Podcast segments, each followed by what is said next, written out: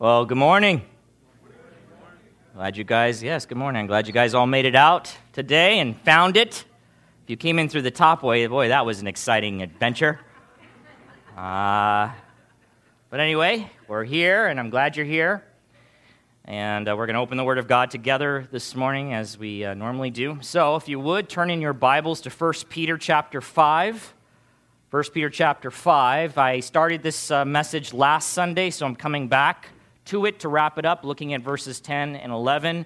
And then one more message, kind of the final greetings that Peter gives right at the end. I will do a separate message for that and uh, next week, and then we will move into the book of First Thessalonians. Okay? Also, do save the date for our business meeting. I hope it's I, business meeting sounds stuffy. It's a family meeting. It's a family meeting where we, well, that could sound scary. I don't know what kind of family meetings you have.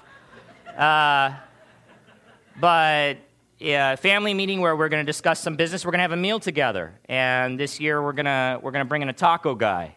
So, yeah, so that'll be fun. A good one, a good taco guy. And so you don't have to bring dishes and everything. And uh, we'll talk more about that. Uh, I'll talk more about that next week, a little bit about the details. But Anyway, we'd love for everyone to be there just so we can inform you. The membership there votes, so if you're not a member, you just wouldn't be voting on some particular issues, but we still would like you there uh, so that you can hear and ask questions. We'll have a time of questions, and uh, if, you, if you have some questions that need to be answered. So, in our text today, 1 Peter 5 10 through 11, the Apostle Peter refers to God, and it's also the title of the message, as the God of all grace. This is going to be weird because more than two thirds of you are this side. This is, uh, so I'm going to I'm going to need some little adjusting here. But he refers to God as the God of all grace. And beloved, it is indeed an accurate and beautiful title uh, for our God, and one that we should continually meditate on. That our God, the one we belong to, the only true and living God, is indeed the God of all grace. So this morning we'll return to verses 10 and 11, I'll say some things that I've said before and, and then uh, conclude the message. As a reminder, the immediate context of these verses, that is 10 and 11, the immediate context are the ones right before it, which are verses 8 and 9. And that is uh, where Peter has just warned his persecuted Christian readers about a very dangerous and powerful adversary who is bent on destroying the believers, his, uh, the readers, that is the devil, destroying Christians. And then Peter went on to exhort them, his readers, to resist the devil by standing firm on the truths of the Christian faith. For encouragement, Peter also pointed out that throughout the world, their brothers and sisters in Christ were enduring similar sufferings. And now, so that's the context leading up to this. And now, in verse 10, Peter directs his readers' attention to their God and his grace. And as I've said before, God's grace, when we think about God's grace, God's grace toward us is his undeserved favor or kindness, support, and care given to us in our unworthiness. Okay? That's God's grace. And we belong to the God of all grace. So let me read the passage and we'll keep moving forward. Verses 10 and 11. And after you have suffered a little while, the God of all grace, who has called you to his eternal glory in Christ, will himself restore, confirm, strengthen, and establish you. To him be the dominion forever and ever. Amen. So, as I pointed out last time, um, in the original Greek manuscripts, verse 10 actually begins with the phrase, and the God of all grace. It starts that way. And, connecting back to what he just said, and, I need to tell you this too, and the God of all grace. Uh, the NIV puts the wording like this And the God of all grace, who called you to his eternal glory in Christ, after you have suffered a little while, will himself, and the passage goes on uh, with the verbs, restore you, and so on and so forth. And I mentioned this last time, but I prefer holding to the original word order as the NIV does and some other translations because I believe that Peter begins his sentence with these words, with that statement, and the God of all grace, he does that on purpose. He does it on purpose. He does it, he does it because that's where he wants his readers' attention to be. That's where he wants them to focus in on at that moment. So, here, just to remind you, are some of my uh, thoughts about uh, this section. And just kind of follow along with the, the thinking or the logic here as I'm trying to help you uh, see all that I believe is here in this passage. So, we know that these Christians Peter wrote to were suffering, right? We know that because we've read it throughout the letter. It's a major theme of the letter. They were suffering or experiencing trouble or persecution to one degree or another from unbelievers around them. Okay? From unbelievers around them. It was that kind of trouble, persecution. Why? Why were they being persecuted? Well, for faithfully following the Lord Jesus Christ. That is, for living for Him and manifesting His righteousness in their lives. A righteousness manifested in an unrighteous world that doesn't prefer righteousness. Okay? And maybe this trouble that they were having, this persecution, uh, this pressure that they were getting from unbelievers, had surprised them. Peter said earlier in chapter 4, verse 12, Do not be surprised at the fiery trial as though some strange thing were happening to you. Don't be surprised. You can expect this as a follower of Jesus Christ in a fallen world. And remember, I said this to you, I told you, they grew up, these uh, Christians, who were primarily Gentiles that Peter is writing to, they would have been pagans. They would have, uh, uh, they would have uh, worshiped a host of imaginary gods. Okay? And in that type of religion, pagan religion, if, if you did what the god or goddesses or gods uh, wanted you to do, then things were supposed to go well with you. So this might have been a shock to them or surprising to them that, okay, I'm, I'm doing the things that my Lord and Savior has called me to do and walking in his righteousness and repenting of my old evil ways. And yet, and yet, things are not necessarily all going well for me. And so there could have been a surprise. And beloved, it would, it would no doubt, it would no doubt if persecution uh, came here in a greater way, because it exists even today in America to, to one degree or another, but if it came in an even greater way here, it would probably surprise Christians today too, right? Because uh, maybe they're not pagan or coming from a pagan background, but there are similarities between paganism and a false gospel called the prosperity gospel. Because the prosperity gospel says, hey, uh, you come to Jesus and everything goes well, right? You get the house and you get the boat and you get the car and you get health and you get wealth as long as you believe Him and, of course, have enough faith and, you know, say the right words or whatever. I mean, so I could see that's kind of out there. Even if people don't attend a prosperity gospel church, they live among people who do. Probably, probably. And that kind of thinking surrounds them. That you come to Jesus and He takes care of all your junk, all your, in the sense of all your problems, they go away. Newsflash, you come to Jesus, you might have a new set of problems as you begin to follow Him. Why? Because as you follow him, you're going to walk in his righteousness and repent of your unrighteousness. And you live in a world of unrighteousness, and they don't like it much when you begin to proclaim the righteousness of Jesus Christ and live it out. All right? Those who are living in rebellion to God, they don't like it. And so they push back. And because people hate God, they hate his son. And so as you represent his son, that hate will come towards you. Okay? And in addition, maybe some of Peter's Christian readers were tempted to believe one of the lies of their adversary, which again would have been a lie that was uh, found and birthed in paganism, which is of the devil, and think that their suffering and persecution was because God maybe didn't really care about them, or because they had done something wrong, or not done enough to please their God or merit or earn his favor. That's how paganism functions, beloved. If you've ever looked at or studied it, it's a vile and wicked thing, but all of the gods of Rome and the Greek gods and the gods that these Christians that Peter was writing to would have known and maybe had followed and have since repented of. They had to, they had to come and do something to get this God to pay attention to them and do something to impress him and do something to bring his favor to them. And if they, if they messed up in some way, then their God would become very angry and wrathful and curse them and destroy their crops, so they thought, and so on and so forth.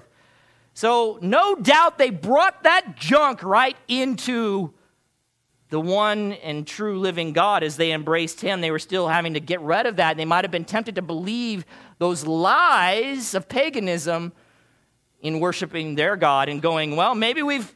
Maybe he doesn't care. That's why we're suffering in this way. Or maybe Maybe we haven't done enough, or maybe we've done something wrong. I don't know. Right?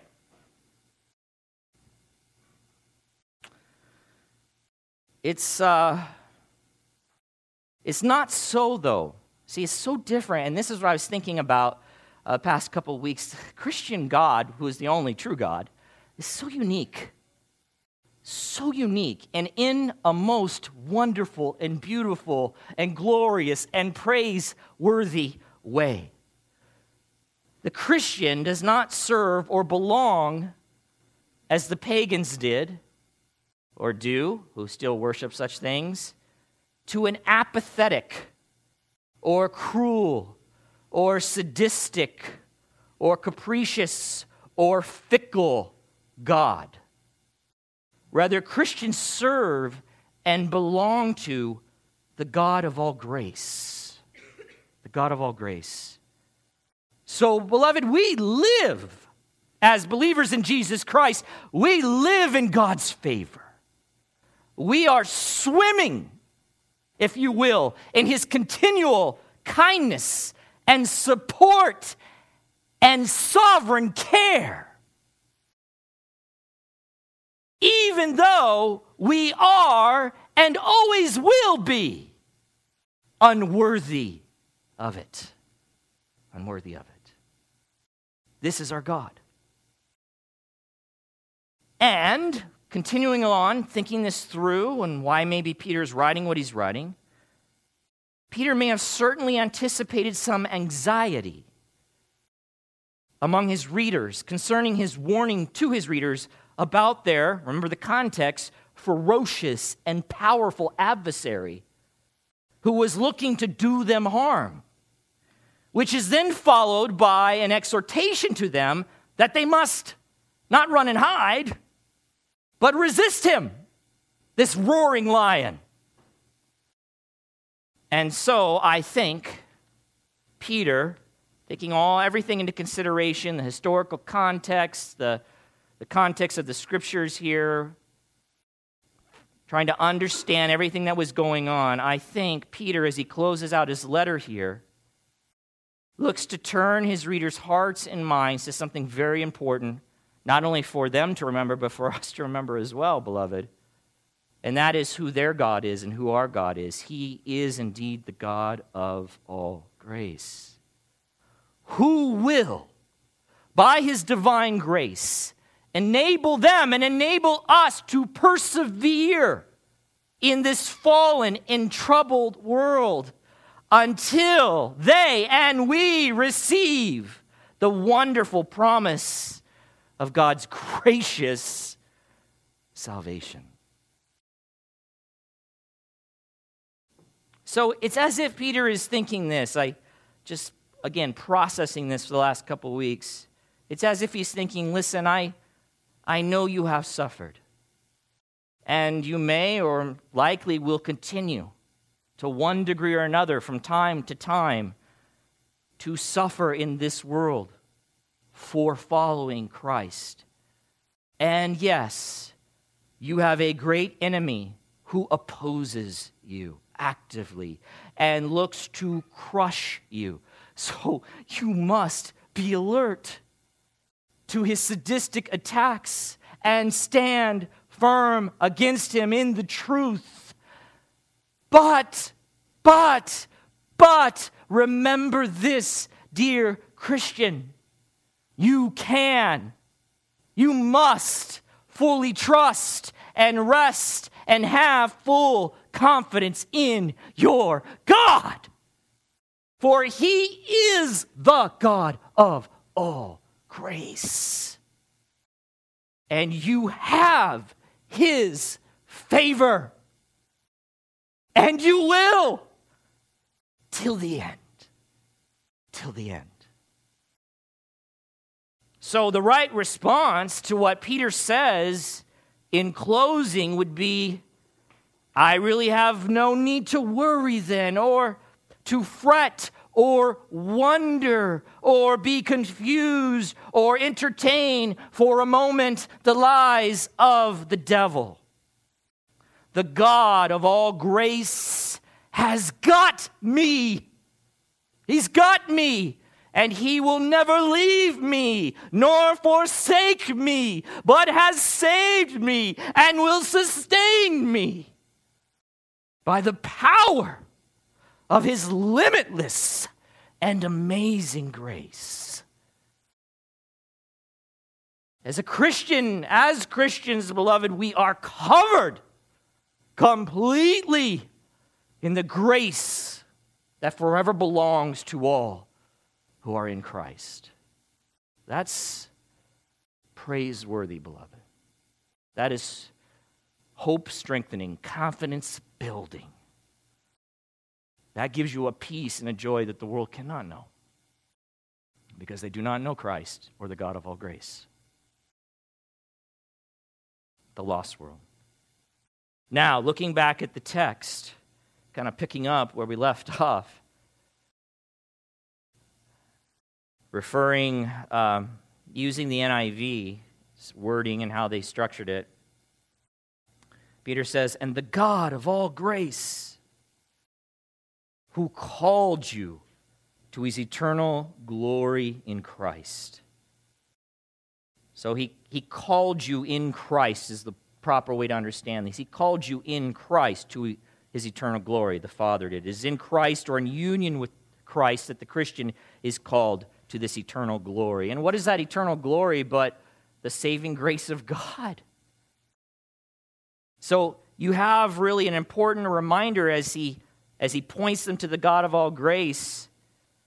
Peter is basically saying, Look, as a work of his grace or his undeserved favor and kindness, he has called the Christian to his eternal glory in Christ. And when you think of his eternal glory as as one writer put it, puts it, it's an expression that really just summarizes all that God has, all the wonder, all the delight, all the prize, all the reward, all the blessing that God has in store, in store for his saints, for those in Christ.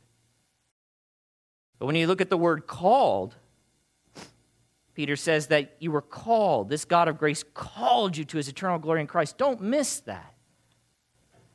That word called, as it's used by Peter and by Paul, almost always stresses God's sovereign working.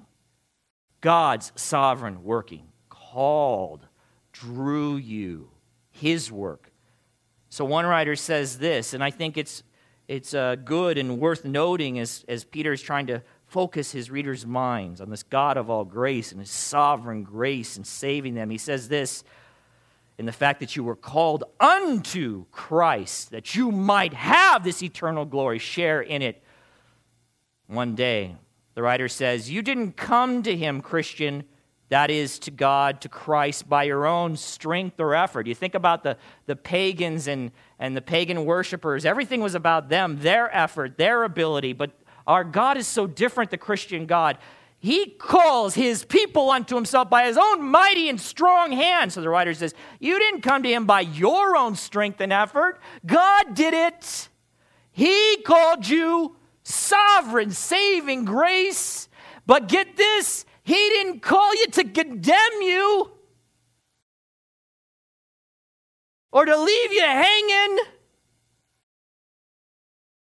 but to bring you to his eternal glory in Christ. That's the God of all grace. You will dwell in his presence throughout eternity. Therefore, in your trial, in your trouble, in your suffering, in your persecution, look ahead to what God has promised, the sovereign God, and He comes through every time on His promises, beloved, this God, and you can count on Him because He's faithful, unlike the pagan gods that change their direction at any whim. Look ahead to what God has promised for those whom He has called, and you can trust Him to bring you through it. So encouraging, so strengthening for the strength for the soul are these words from Peter for the Christian soul. You belong to the God of all grace. You've been saved by his grace, saved for eternal glory. Another writer says this the theme of calling to glory reminds the readers that end time salvation is sure. God's called you to this.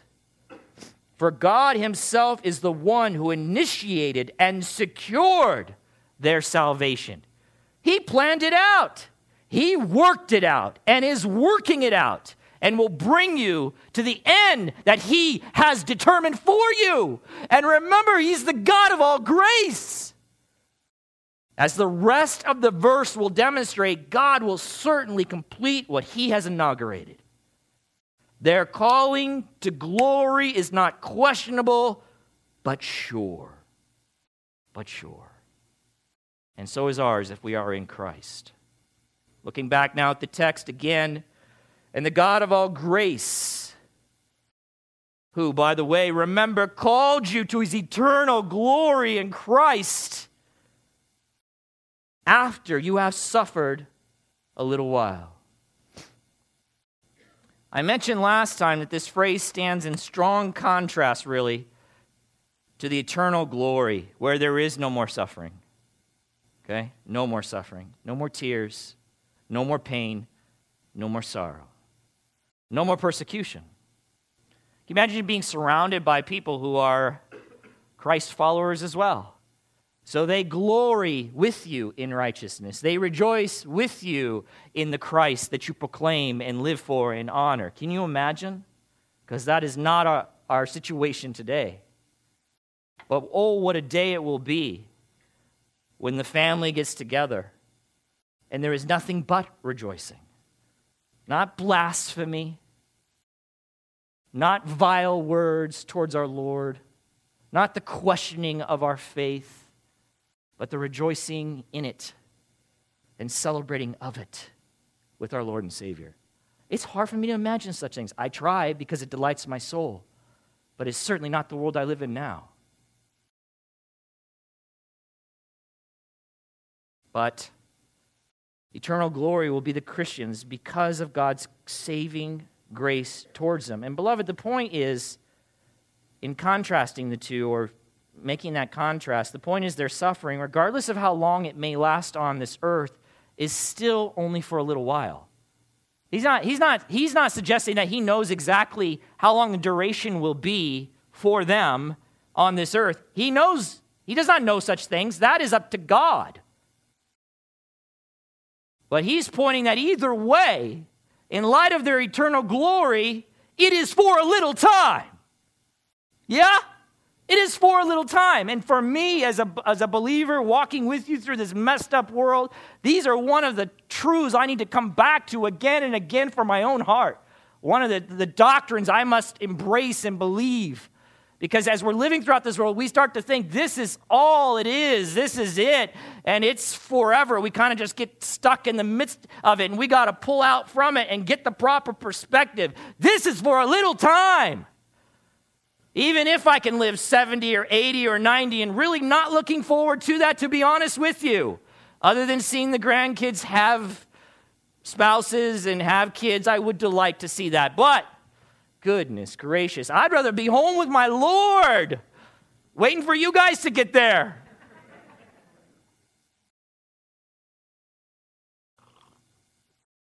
and seeing those that have gone before.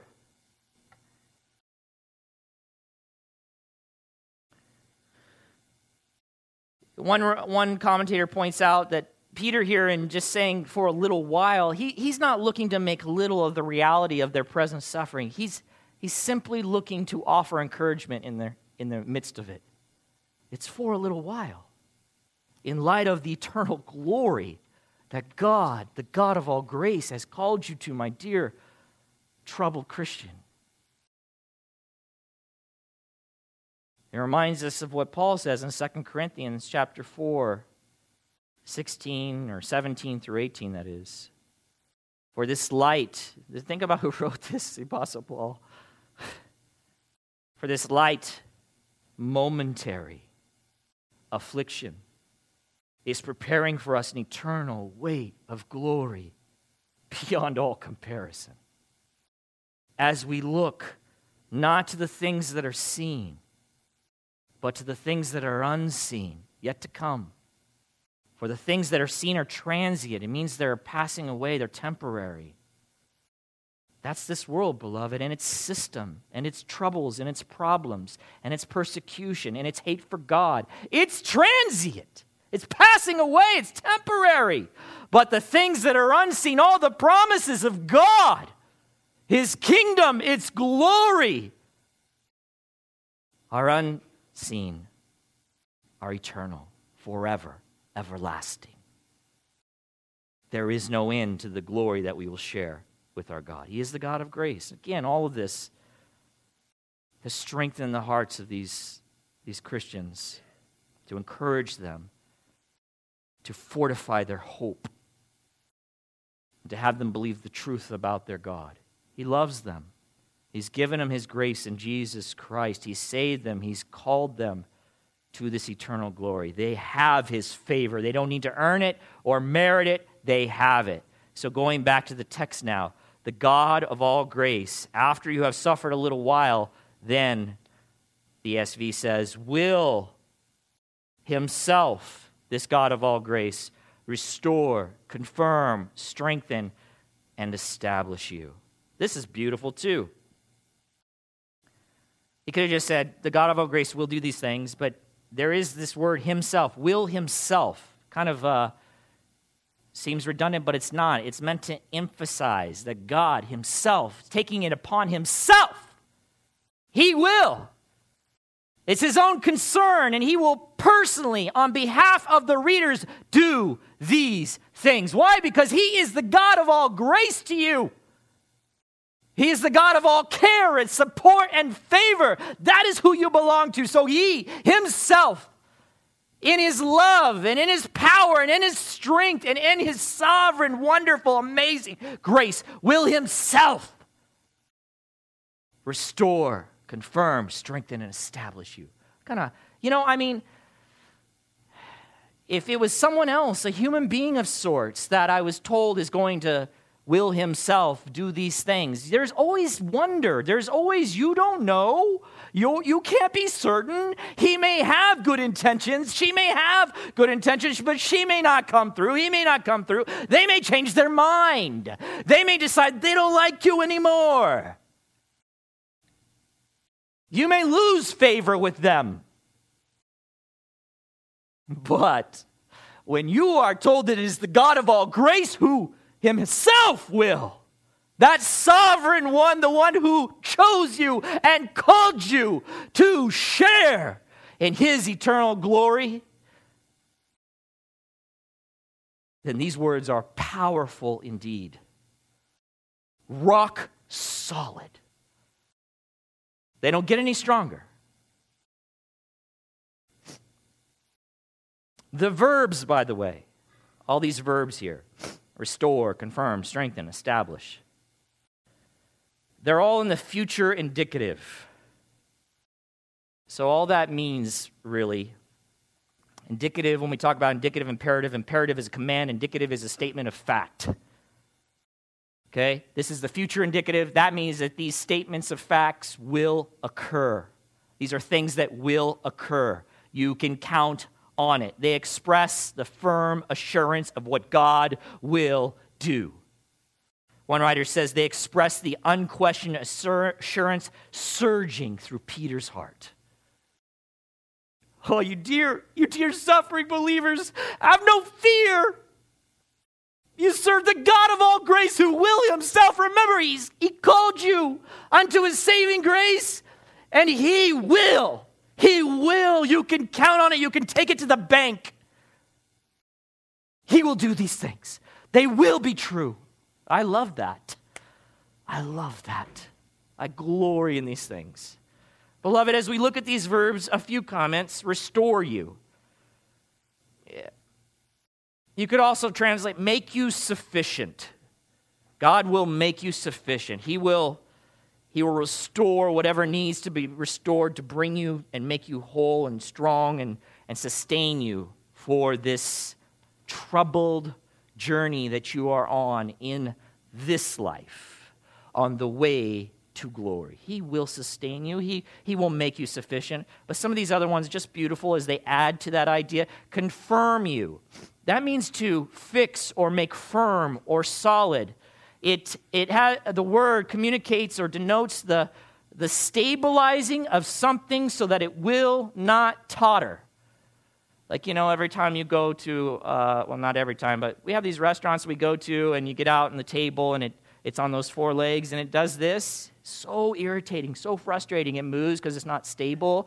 So you take whatever you can, napkins, and you shove it under there, gum, whatever, right? Because no one wants to be on an unstable platform trying to have their meal. It's that idea that he will, he will provide what is needed to stabilize you so that there is no tottering. I love that. Strengthen you. That's obvious. He will make you strong. Not, you know, uh, Popeye strong, but spiritually strong. Strong in the inner man, strong in the heart. He will impart strength to you, His strength. Wow. And establish you. That just means He will place you on a firm foundation on a firm foundation. Again, the idea of not moved, not, not rocked. One writer, one commentator says, just considering these verbs, he puts it this way God will supply believers with the needed support so that they will not topple and fall, impart the needed strength so that they will not collapse, and set them upon an immovable foundation so that they will not be swept away. And of course, beloved, as we walk through this world, you have to believe these things, right? You must believe them and then act on them. You must, by faith, believe that God will do these things and look to Him. And as you do those things, then you have confidence. Then you have fortified hope. Then you have strength to press on in the face of persecution or troubles or pressure and continue to profess faith in Jesus Christ and live Him out before an ungodly and dangerous world. Another commentator says that together these verbs emphatically make the same point, basically. The God who has called believers to eternal glory will strengthen and fortify them so that they are able to endure to the end.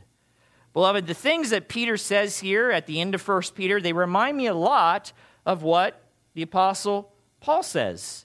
Let me remind you of that, that we have covered in the past, where in Romans 8 28, the Apostle Paul writes, And we know that for those who love God, and of course we should pause there because even that love is not a doing of ourselves, because the Apostle John says that this is love, not that we have loved God, but that he loved us and sent his son to be the propitiation for our sins, 1 John 4:10. And then a few verses later, John says, We love because he first loved us. Our love for him is a response to his love for us, experienced and, and had. That's why we love him. That's why we're able to love brothers and sisters in Christ, is because of God's sovereign work in us, him reaching out to us.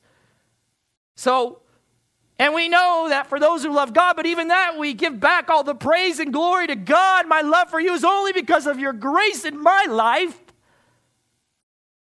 All things, all things work together for good for those who are called according to his purpose. For those whom he foreknew, he also predestined to be conformed to the image of his Son, in order that he might be the firstborn among many brothers. And those whom he predestined, he also called. And those whom he called, he also justified. And those whom he justified, he also glorified. What then shall we say to these things? If God is for us, and He is, who can be against us? He who did not spare his own son, but gave him up for us all, how will he not also with him graciously give us all things? And beloved, we talked about this when we went through the passage, but all things there does not mean cars fancy cars and big houses, as your prosperity teacher, false teachers might say. All things there is really, and I like just the simple statement that John MacArthur makes concerning this it's everything necessary to complete the purpose he had in choosing us. He'll give us everything necessary to bring us to his end the end that he has destined us for, to be conformed perfectly to the image of Jesus Christ and to make it into glory, he will give us all things necessary for that end. Or how about this verse? Again, Peter just reminds me of other things I've read in the scriptures. Paul says this in Philippians 1 6, and I am sure of this, sure, no doubt, that he who began a good work in you Oh, what a good work it is, beloved, will bring it to completion at the day of Jesus Christ. Or how about Jude? The end of Jude says this Now to him who is able to keep you from stumbling and to present you blameless before the presence of his glory with great joy, to the only God, our Savior, through Jesus Christ, our Lord, be glory, majesty, dominion, and authority before all time, and now, and forever. Amen. It reminds me, too, of of the words spoken to the nation of Israel on the verge of entering the land that they were promised by God. They're going to face a lot of challenges, but they were told to be strong and courageous in Deuteronomy 31 6, to not fear or be in dread of those pagans who occupied the land, for it is the Lord your God who goes with you. He will not leave you or forsake you. Now, beloved, you and I are not called to occupy a land as Israel was, but we are called to live for the Lord in wherever the land is that we dwell. And so we too need to hear these words Have no fear, do not dread. For the Lord your God will not forsake you, He goes with you. Now, I was thinking I have a sign above my door, my front door in my house. It's hard to read because it's, uh, you know, up there, like eight, eight, seven feet or whatever. Thought about moving it. I just don't know where to put it, where it would be better, like right in sight. You've seen it, yeah. This is what it says. It's just a pretty picture, but the print's kind of small. It says, The will of God will never take you, or the grace of God will not protect you. That's why I like it above the front door, because as you walk out, that you remember that. The will of God will never take you where the grace of God will not protect you. It's not a particular Bible verse, but it is based on Bible verses, it is based on doctrine. But I was wondering, in light of this passage and in light of Peter, I was wondering how people might think about the word protect as they read that. In light of Scripture, how should we think of the word protect? I think some might think kept from trials and tribulations, kept from persecution, kept from any attacks of the devil in one's life.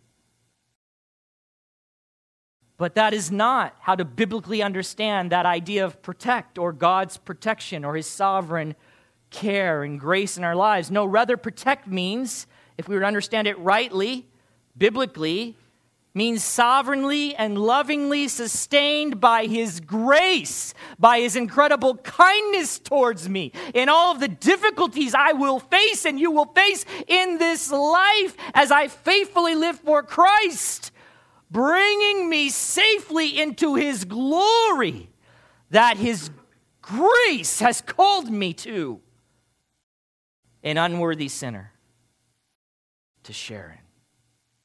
That's protect.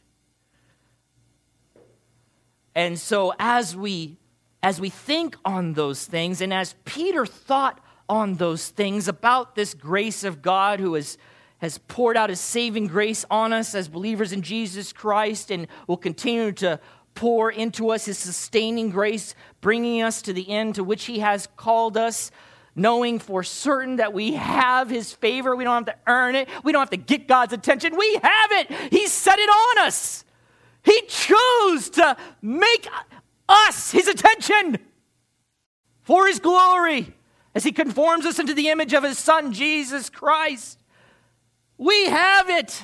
Goodness, we have it. Don't doubt it, don't question it. But as you consider this and you think of the fact that I was never worthy of it, I never will be, I didn't deserve it, I can't do anything. There's nothing I could do to earn this. It's unbelievable, it's out of this world. As Peter thought about that, as we think about that, what might that cause the heart to do but to break out in praise? And that is how he finishes. Verse 11 To him be the dominion forever and ever. 1 Peter 5 11.